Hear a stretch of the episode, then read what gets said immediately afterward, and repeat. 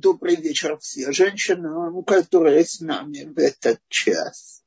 Мы посреди истории классического духа, которая описывается в книге Брешит. Элиезер пришел сватать для невесту для сына своего господина Авраама. И мы э, в прошлый раз говорили о том, что Элиезеру очень нелегко выполнять эту миссию, потому что он и сам хотел выдать свою дочь замуж за Ицхака.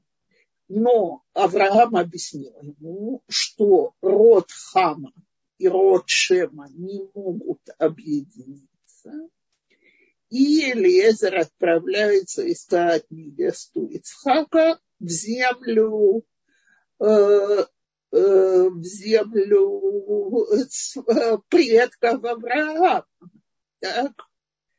идет в Харан. Так вот, мы говорили, что Элиезер сделал знак, является ли эта девушка подходящий для Ицхака. То есть попросил Всевышнего послать подходящую невесту для Ицхака. И мы в прошлый раз объясняли, что это был не просто знак, а некий экзамен для Ривки, проверка ее доброго сердца, проверка э, ее умственных способностей, и так далее. Но есть и высказывания наших мудрецов, которые считают, что это был да, знак, что трое за, э, положились, если можно так сказать, на какой-то способ загадывания. У двоих в результате было хорошо, у третьего вышло все плохо.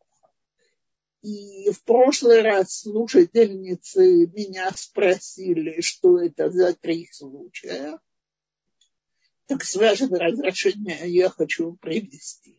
Значит, говорится о трех... Первый – это Лезер, э, раб Авраам, который загадывает э, с просьбой к Всевышнему, чтобы была послана подходящая невеста Ицхаку. И говорят наши мудрецы, ну как же можно было так загадывать? А вдруг эта девушка была бы низкого происхождения или у нее была бы какая-нибудь инвалидность, несмотря на то, что она предложила бы питье верблюда.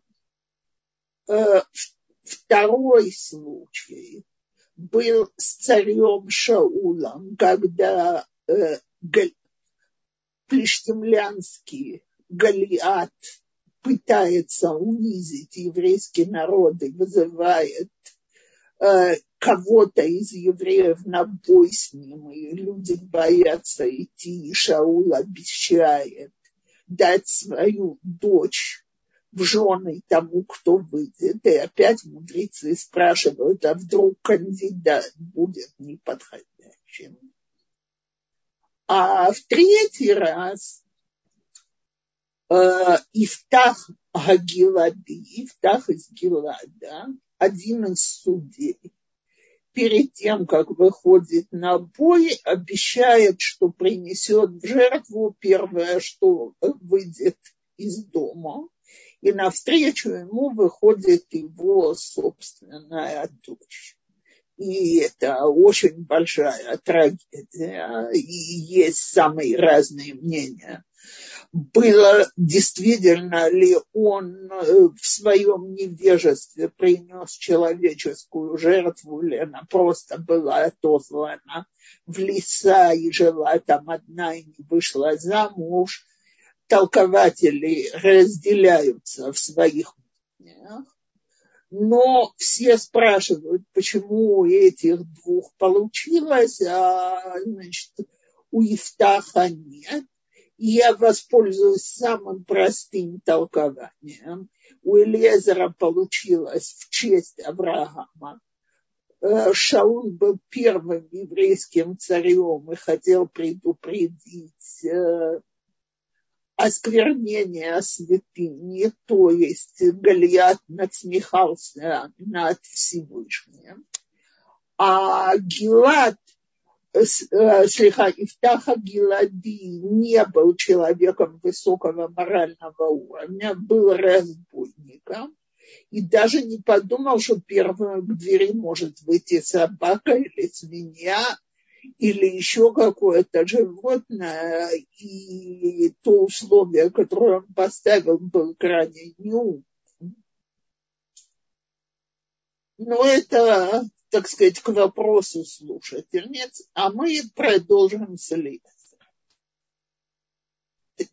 Так вот, когда Элиезер видит, что знак его выполнен, он делает несколько странный акт. Он дарит девушке украшения и только потом спрашивает ее, из какой семьи она потому что он стоит и испытывает просто трепет от ощущения, что вот-вот Всевышний пошел ему навстречу и послал точно то, о чем он просит.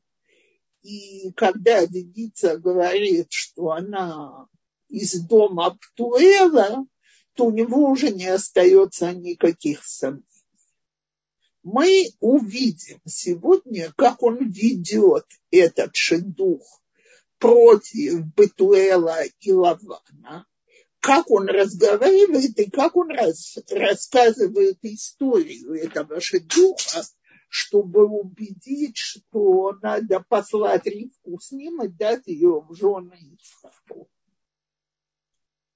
Я в 23 главе так?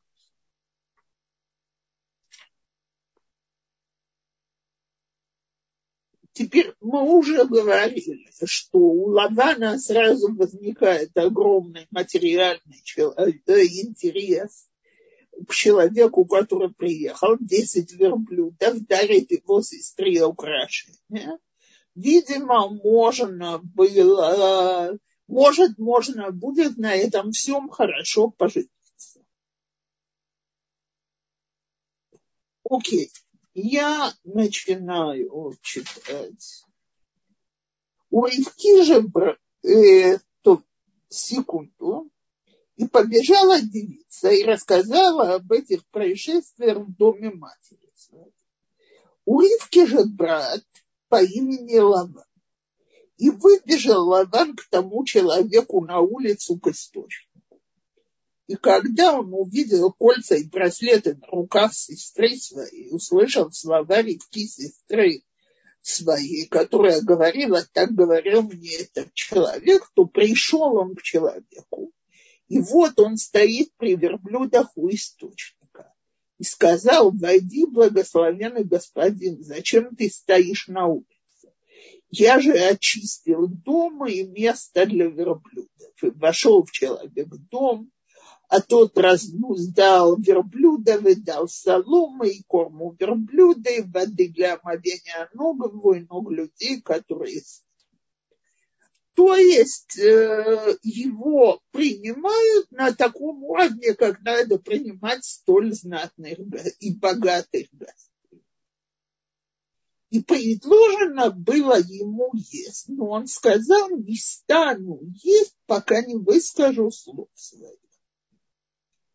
И тот сказал Гарри. Между прочим, есть общины, особенно хасидские, в которых принято, что э, пока не завершен шедух, не едят ничего, вот как написано, ничего в доме невесты. Э, ничего не едят вместе, пока не увидят, э, что, значит, люди готовы жениться. Это по обычаю Элезера, то есть он не садится есть посторонними, ему важно объяснить, ради какого дела он прибыл. А теперь смотрите. И он сказал, я раб Авраам, а Господь весьма благословил господина моего, и он стал великим.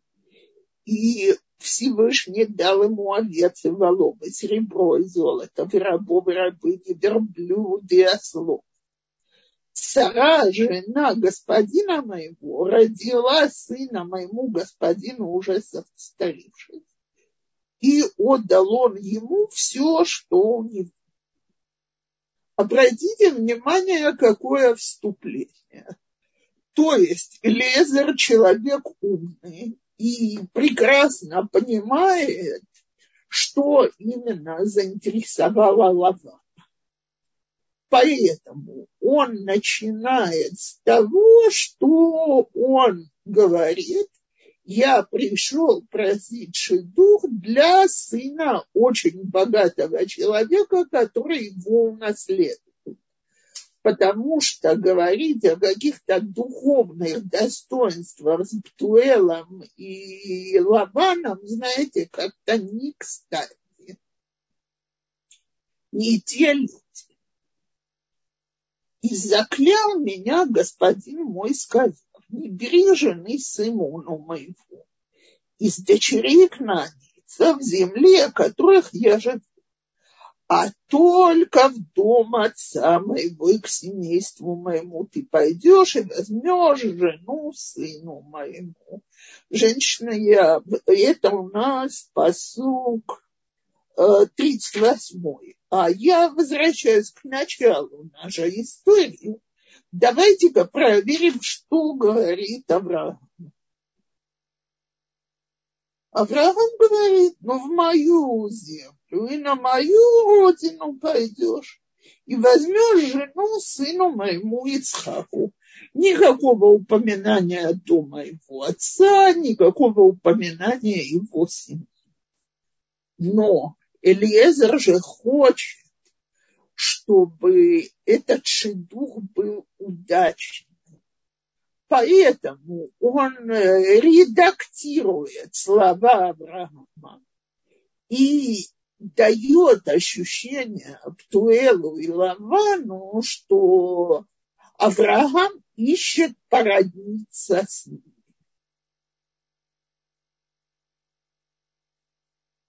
И сказал я господину моему, может быть, не пойдет та женщина со мной.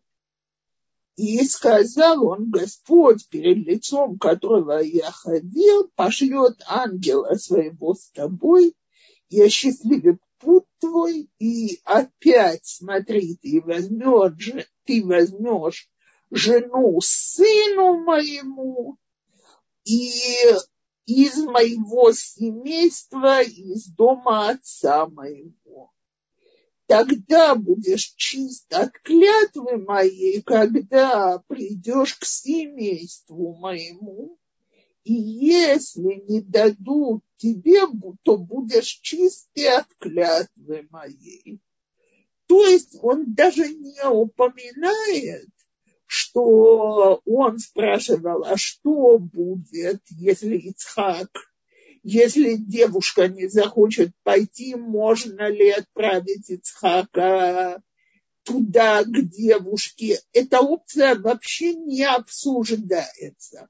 Потому что если о ней говорить, значит, это предмет для обсуждения нету тут предмета. Ты придешь к моей семье, если семья не захочет дополнительный раз породиться с нами, значит, ты свободен от своей клятвы.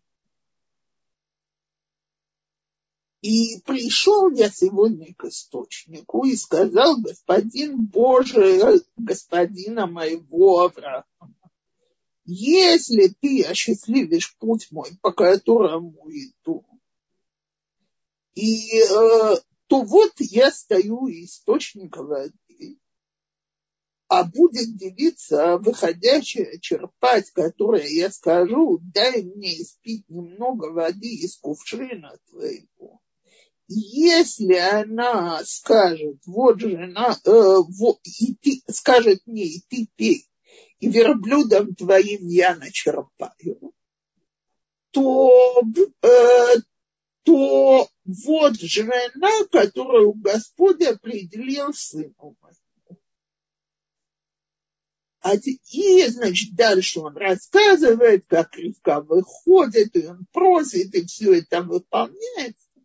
А дальше и я пью, и верблюдов она также напоила.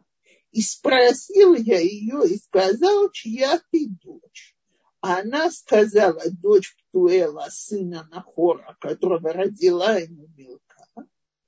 И я вдел кольцо в ноздри ее и браслеты на руки ее.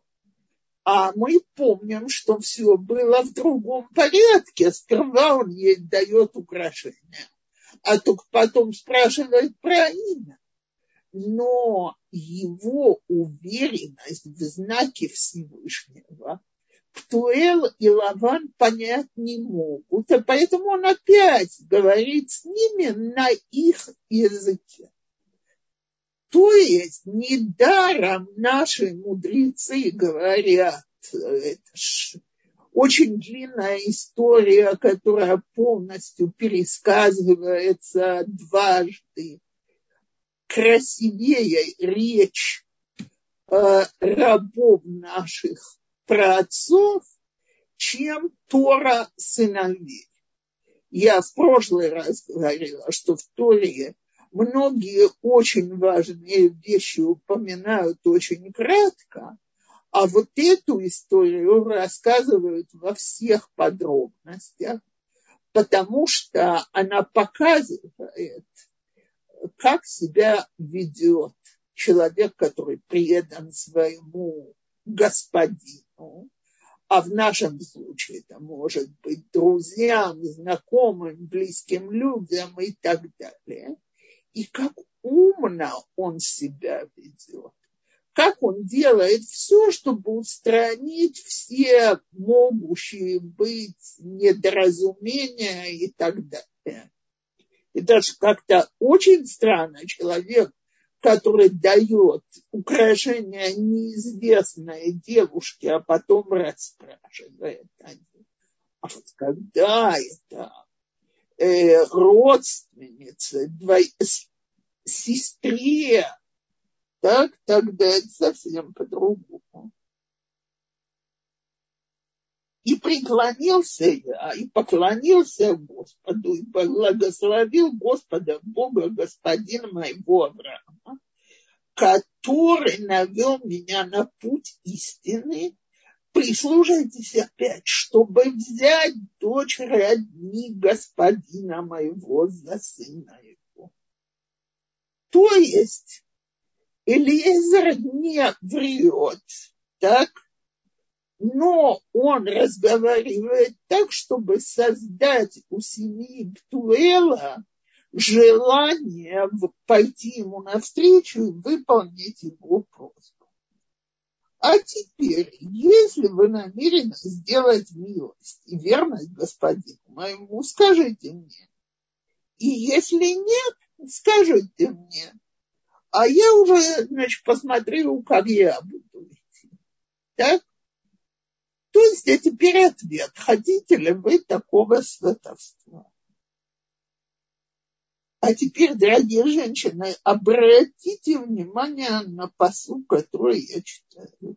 И отвечали Лаван Бетуэл и сказали, от Бога пришло это дело, мы не можем сказать тебе ни худо, ни, ни хорошего, ни плохого. И женщины вообще, так сказать, в книге Торы, которая проповедует почитание родителей, э, логично было бы, правда же, написать, что ему ответили Бетуэл и Лаван, отца перед сыном. Если сын перед отцом, что это значит? Это характеристика Лавана.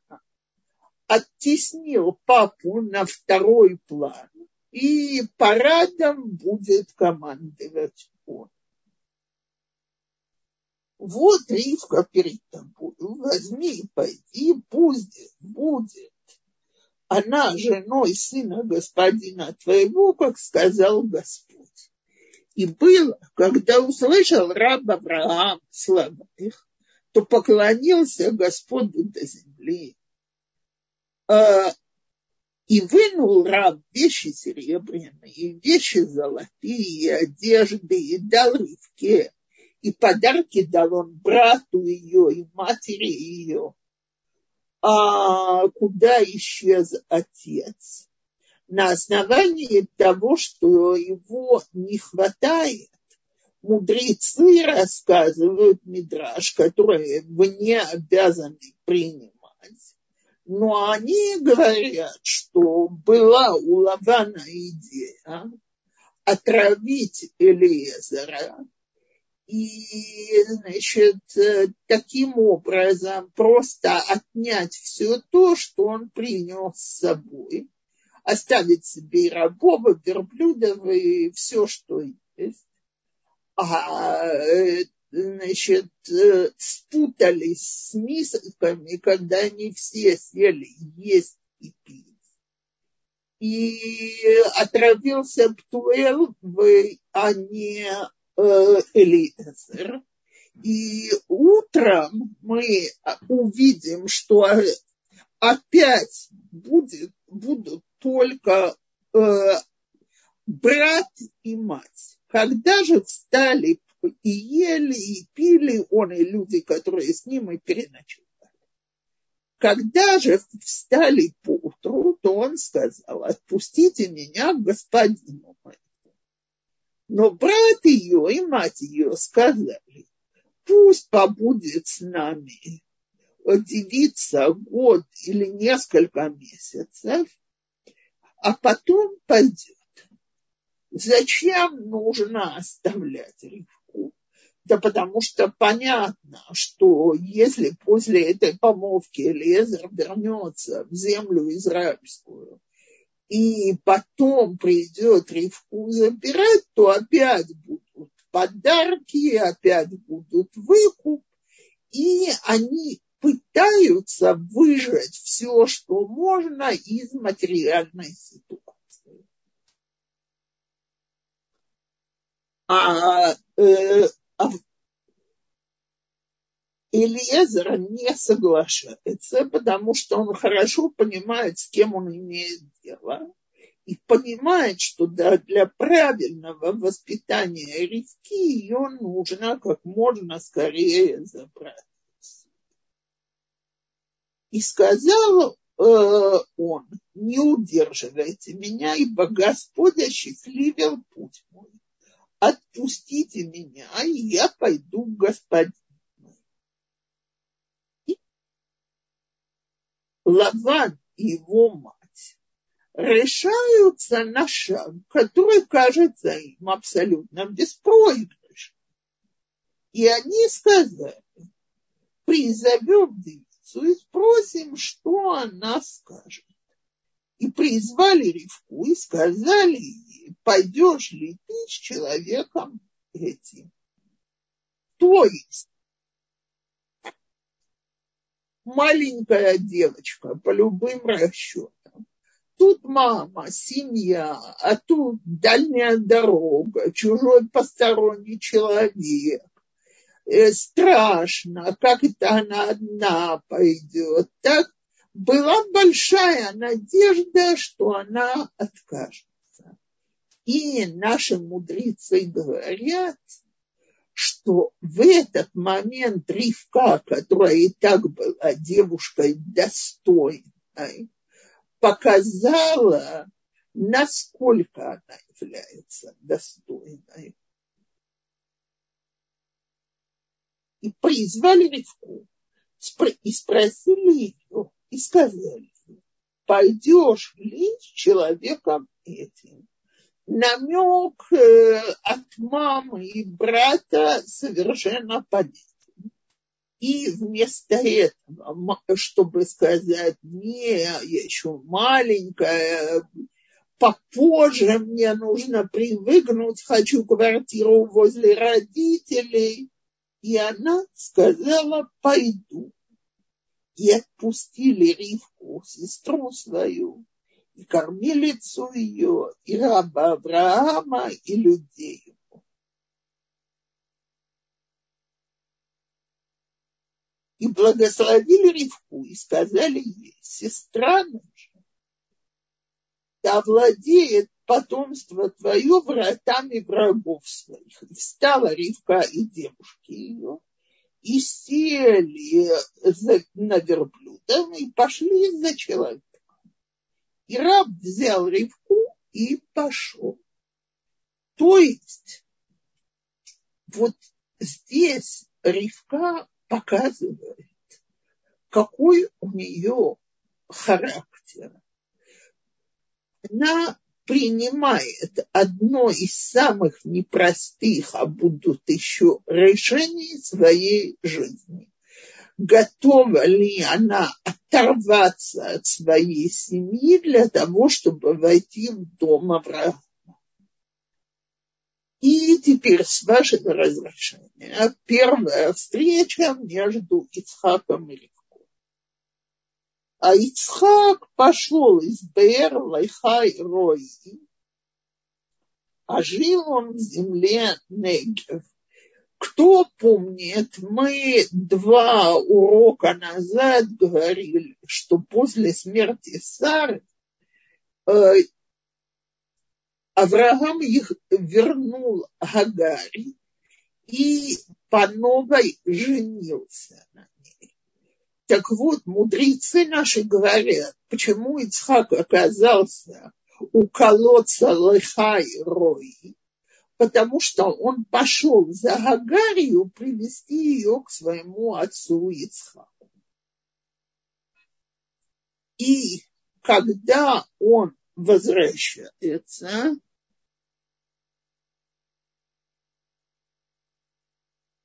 то э, Ицхак, а жил он в земле Негев. Ицхак вышел гулять в поле. Говорят, э, значит, с вашего разрешения я зачитаю два слова на иврите и объясню корень. Воице Ицхак ласуах бесаде. Теперь ласуах бесаде можно, конечно, перевести так, как у нас перевели в русском переводе гулять.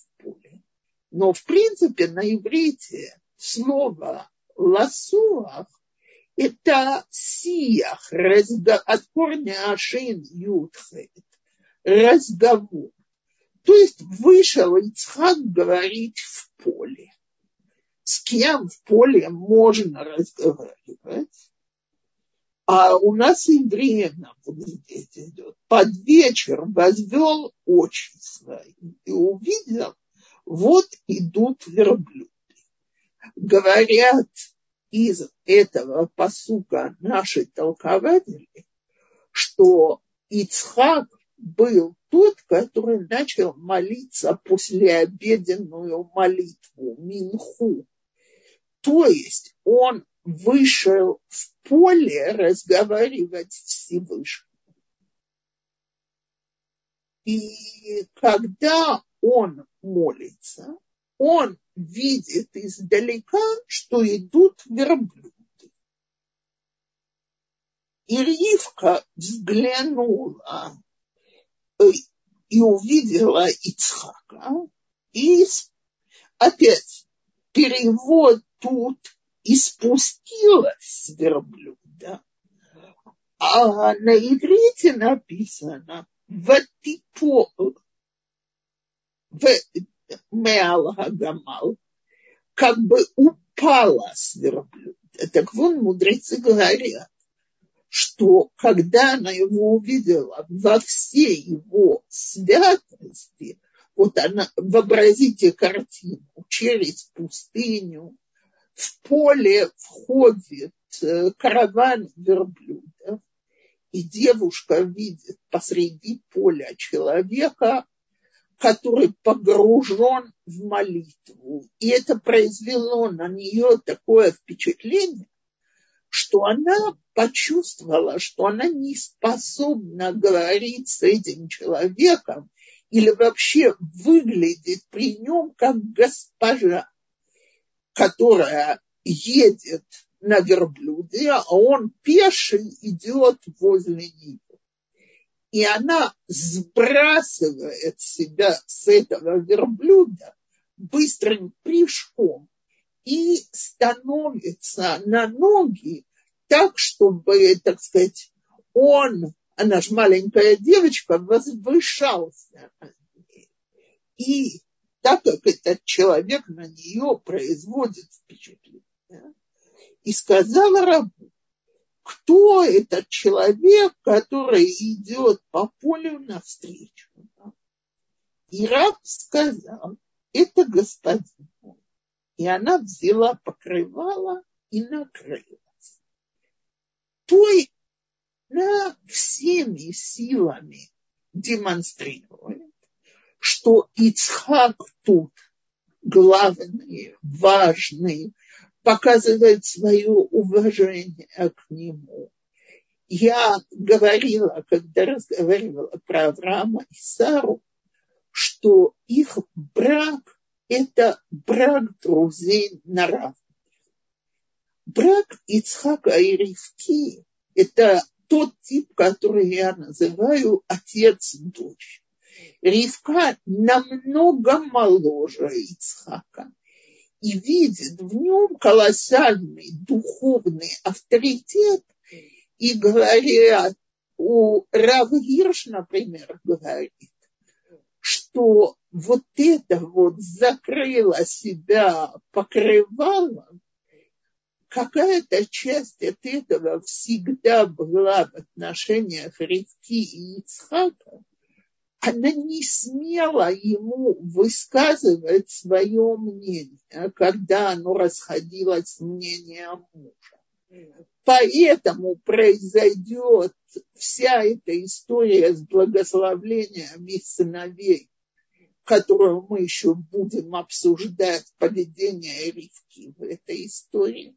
Но она не приходит, как Сара, и говорит, Исав плохой, его нужно наказать. Выгони его, ограничь его права и так далее.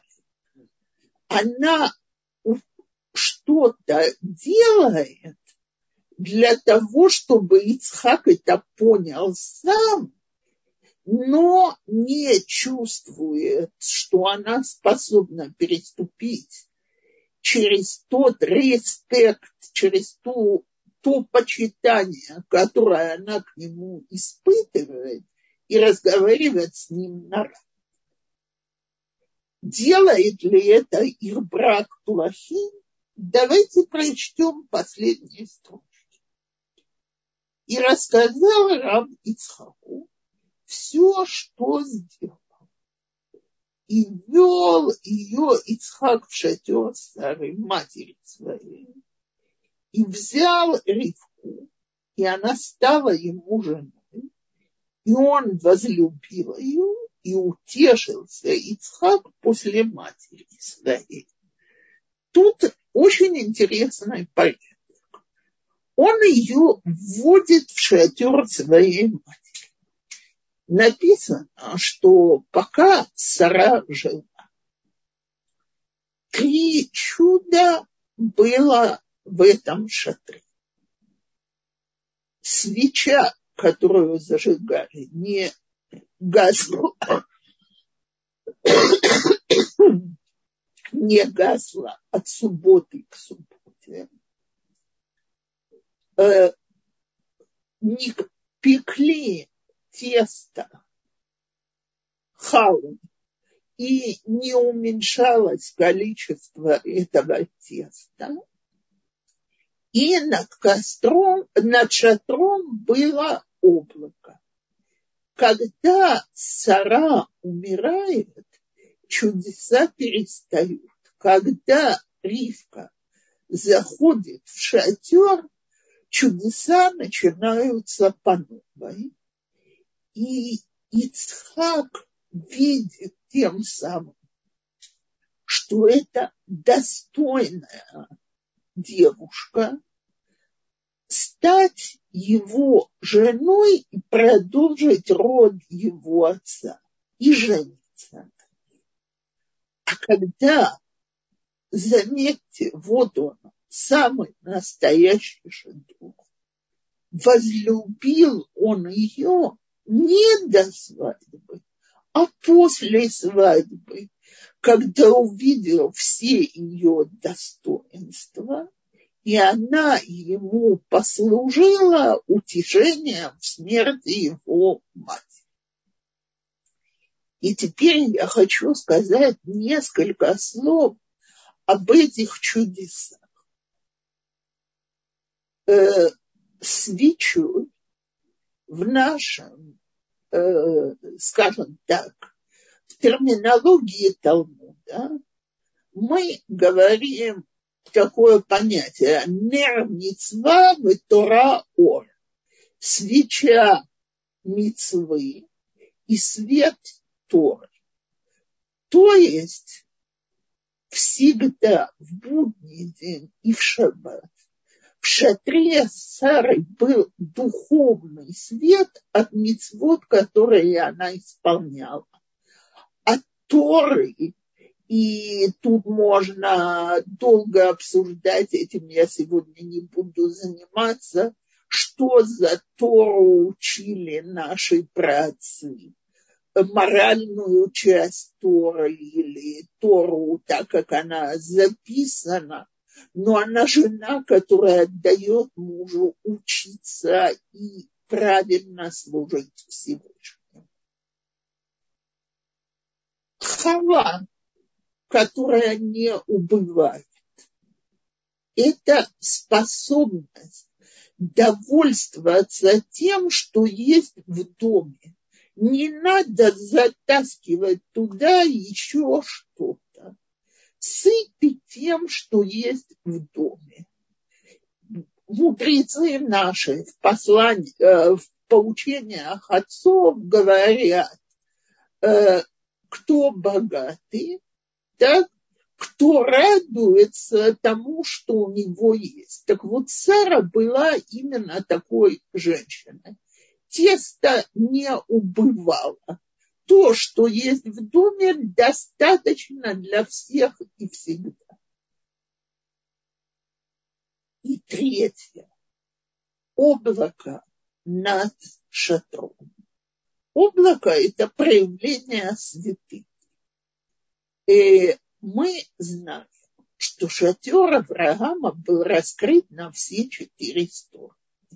То есть он принимал гостей, которые приходят со всех сторон, со всех направлений. И, соответственно, если они ездят с женами, с наложницами, с рабынями, значит, Сара в, свою, в свой женский шатер впускает их так вот, это как бы люди, которые живут на глазах у всех. Но их отношения прикрыты облаком святыни. Они чересчур святы для того, чтобы их выставлять наружу. И все эти качества Ицхак обнаруживает у Ривки. Чудеса вернулись. А раз так, то она достойная жена, и любит он ее за ее прекрасные душевные качества. И эта любовь служит ему утешением в потере матери.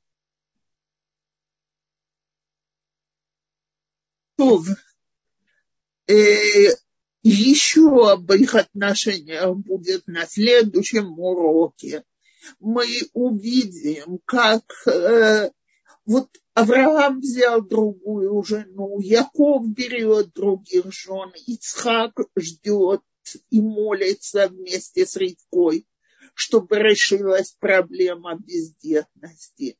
Мы увидим, что Ривка единственная, о которой Ицхак и Ривка, они единственные, о которых говорится об их любви про других. Это как бы, я имею в виду любви мужа и жены, об интимной стороне. О других это не упоминается. и так далее. И мы и увидим ту грань отношений, где они, несмотря на всю любовь и взаимную преданность, вот эта разница между ними отец-дочь вызывает некоторое отдаление. То если есть вопросы, то пожалуйста. Да, спасибо большое. Вот сейчас была последняя, где вы сказали, что э, Ицхак нашел утешение в любви Ривки, да, я правильно говорю, э, mm-hmm. в связи потери матери. Мне кажется, это очень обидно для Ривки. Я не согласна. Okay. Мне кажется, это разные две вещи. Одно дело, как можно найти утешение в другой женщине, потеряв одну, другую. То есть мама это мама, жена это жена, у них разные роли. Как они могут ну, друг другу заменить, утешить? Галит, я извиняюсь, вы меня убили. В моих глазах нет более трогательного отношения в моих глазах любой мужчина ищет в женщине как, какие-то черты своей матери, что-то от ее характера. Иногда, если его отношения с мамой не сталкивались, он ищет, не складывались, он ищет от противоположного но в счастливой, любящей семье, когда человек смотрит на свою жену и говорит, вот, она имеет такие же достоинства, как моя мама, она для любого из нас любовь к матери – это самое глубокое чувство, которое есть. И когда человек в жене видит это утешение, по-моему, это показывает огромное уважение к жене, а не только физическую любовь. Спасибо, но я имела в виду, что вот это, мне кажется, это то, что мы сейчас и видим в наших семьях. Может быть, это то, чему мне надо вот лично мне научиться и понять. Но мне кажется, что есть какая-то конкуренция и ревность. С умершей матери. И, к, к, допустим, если бы она не умерла, была бы жива, да, то есть это постоянно какой-то то сравнение. ему не надо было бы утешаться. Эти отношения, в которых есть конкуренция и ревность, мы о них уже столько разговаривали. Насколько они разрушительны для всех сторон, что я не случайно выбрала говорить об этих строчках, понять, что если мне вместо того, чтобы бороться с мамой мужа, удается выглядеть в его глазах такой же, э, скажем так, такой же сильной, духовной, настоящей, как сын воспринимает хорошую мать, то это величайшая похвала, которую можно дать жене. Если же жена становится на уровень этой войны выбрать свою маму из головы, то она в этой войне проиграет заранее, потому что э, у любого человека связь с мамой, она кровная от рождения и так далее я вот поняла, что мне мешает. Мне мешает сравнение. Зачем одно сравнивать с другой? У них разные... Вот, а если она не выполнит эту роль, если она будет недостойна в каком-то его понятии недостойности, то значит она плохая жена? Э, ну, извините. Вы сводите это к современным отношениям. Э, если вы хотите разговаривать на эту тему, можно на ней разговаривать. когда мы говорим про наших праматерей, тут есть предназначение. Э, задача этих женщин создать еврейский народ. Кстати, я считаю, что и наша задача воспитать дальше потомков еврейского народа. И если Ицхак видел свою мать как образец этого предназначения, то жена, которая бы не была такой, была бы для него величайшим разочарованием. Как мы увидим позже, в семье Ицхака, когда Исаак берет кнаанских жен, и даже вещи свои продолжает держать в доме у своей мамы, потому что жены ведут себя так недостойно, что для него дом не дом.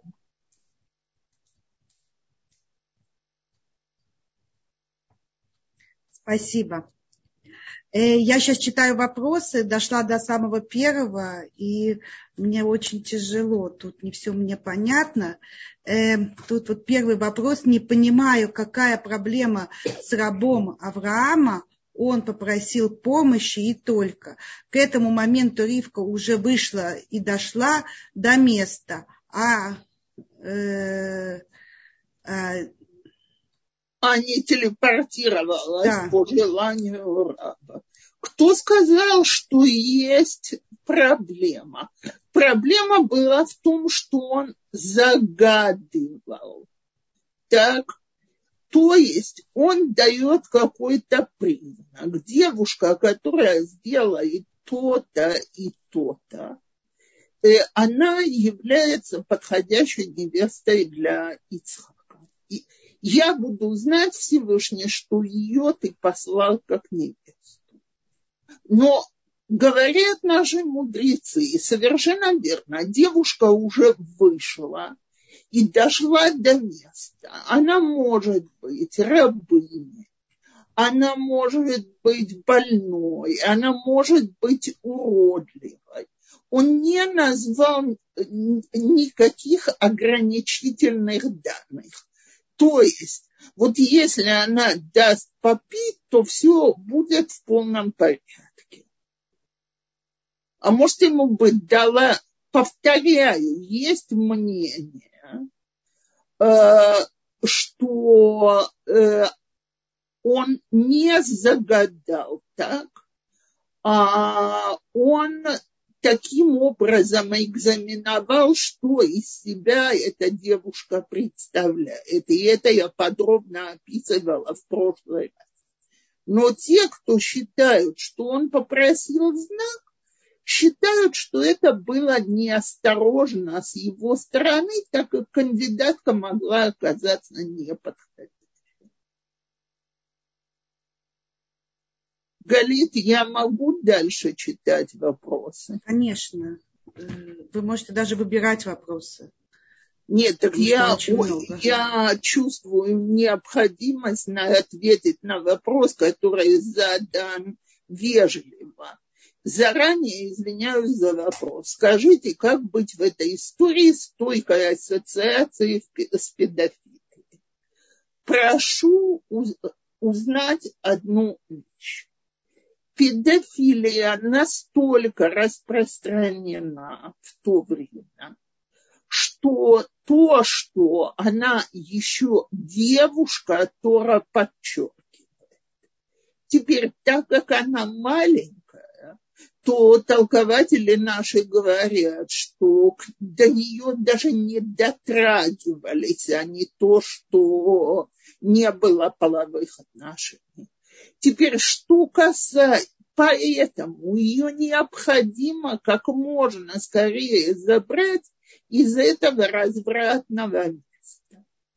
Теперь, два, она была э, бездетной 20 лет. Э, есть такое понятие, вот как мы говорили про Сару и Авраама, что они через 10 лет может, я это не упоминала, что через 10 лет брака они переселились в Израиль, потому что тогда, так как не знали, кто бездетен в паре, предлагалось, чтобы через 10 лет брака, бездетного брака, люди развелись и взяли новых кандидатов. Так? Э, или в случае Ицхака, может быть, еще одну жену и так далее. Поэтому Сара предлагает Агагарь еще через 10 лет. Э, нету врачей, чтобы обследовать, у кого причина бесплодности. А с Ицхаком Ривкой ничего этого не упоминается. Потому что наши мудрецы говорят, что Ицхак просто ждал до ее полового созревания первые 10 лет. Это время, когда она жила в доме Ицхака, росла там и воспитывалась, но ничего между ней и мужем не происходило.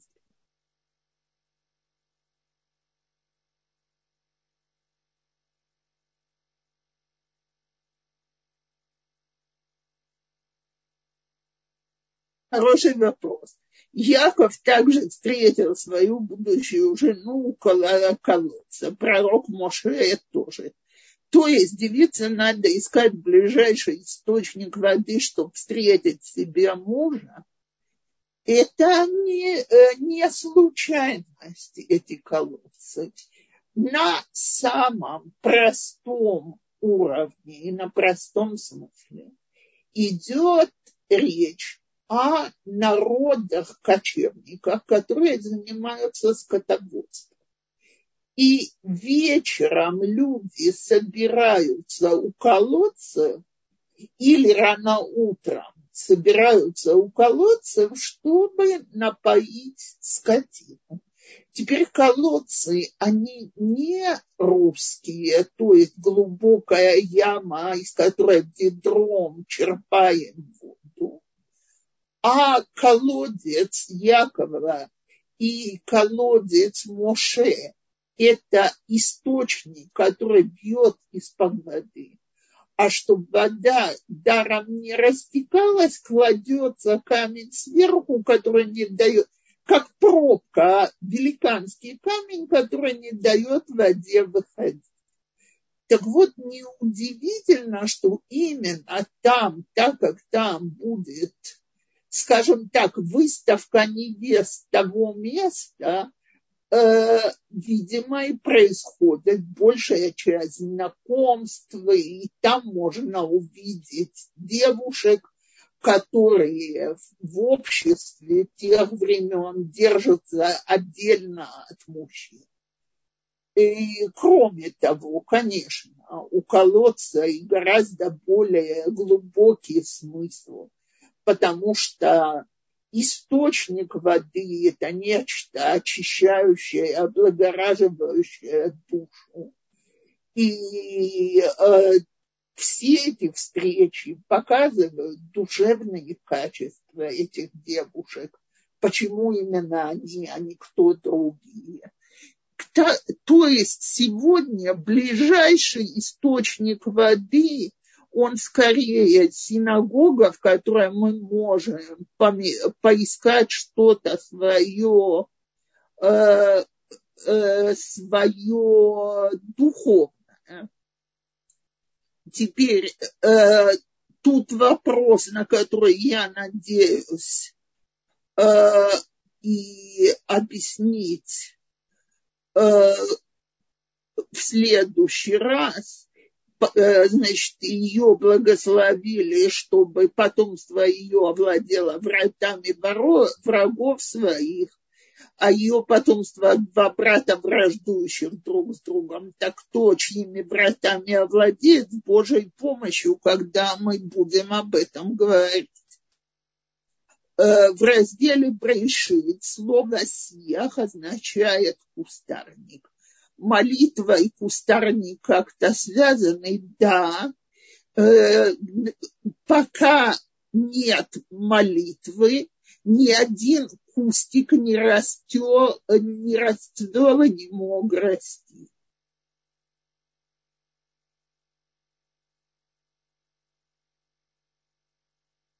Эм, Еще один вопрос в последнюю минуту.